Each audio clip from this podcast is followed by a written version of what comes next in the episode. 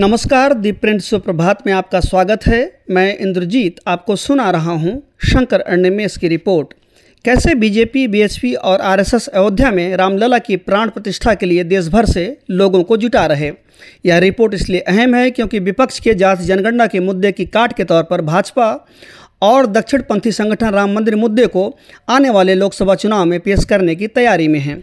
वह जनवरी में राम मंदिर उद्घाटन के लिए अयोध्या जाने वाले भक्तों के लिए ट्रेनों, बसों की व्यवस्था करना, एक टेंट सिटी का निर्माण करना और देश भर में हनुमान चालीसा पाठ का आयोजन करने की तैयारी में है। शंकर बताते हैं कि भाजपा अपने वैचारिक स्रोत, आरएसएस और सहयोगी विश्व हिंदू परिषद, बीएसपी के साथ 22 जनवरी को अयोध्या में राम मंदिर के उद्घाटन की तैयारी कर रही है।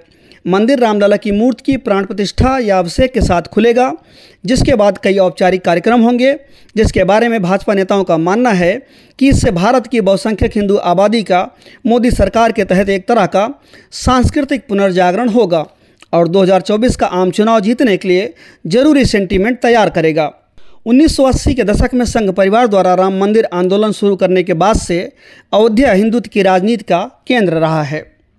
दीप्रिंट से बात करते हुए एक सीनियर बीजेपी नेता ने कहा कि हर राज्य से हिंदुओं की गुलामी के अंत के प्रतीक के तौर पर राम मंदिर के उद्घाटन का जश्न मनाने के लिए, कार्यकर्ताओं को जुटाने के लिए कहा गया है। यह प्रधानमंत्री नरेंद्र मोदी के नेतृत्व में सांस्कृतिक पुनर्जागरण का भी प्रतीक होगा। बीफ के अंतर्राष्ट्रीय कार्यकारी अध्यक्ष आलोक कुमार ने कहा कि 22 जनवरी के बाद एक से अधिक कार्यसेवकों के परिवार और मंदिर संघर्ष से जुड़े लोग अयोध्या आएँगे। इस प्राण प्रतिष्ठा का उत्सव पाँच लाख मंदिरों में मनाया जाएगा और सीधा प्रसारण किया जाएगा।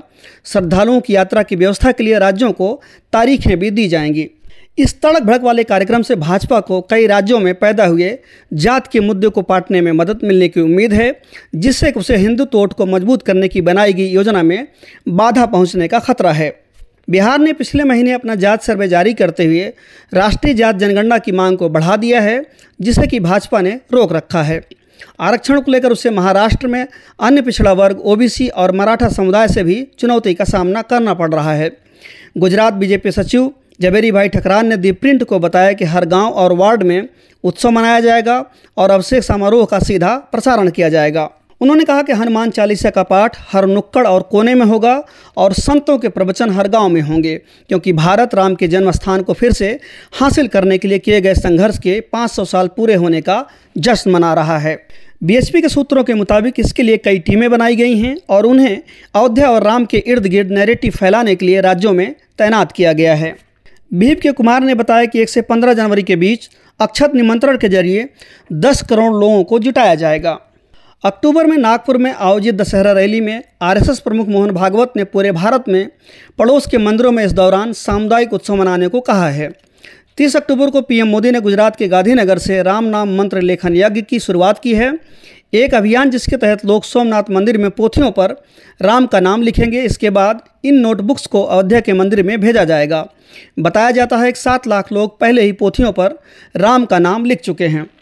सोशल मीडिया प्रचार के लिए श्री राम जन्मभूमि तीर्थ क्षेत्र ने अयोध्या में आउटरीच के लिए 400 स्वयंसेवकों को कथित तौर पर शॉर्टलिस्ट किया है।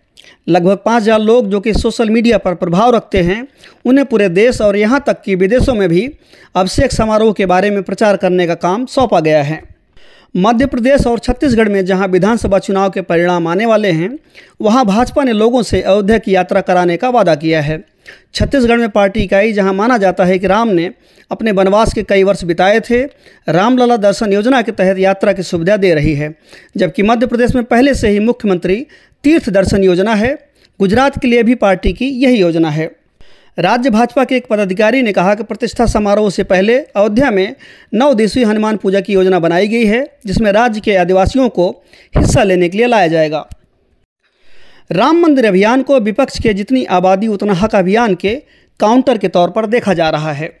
बिहार में भाजपा उपाध्यक्ष सुरेश रोंगटा ने कहा कि सभी गाँवों में जश्न मनाया जाएगा।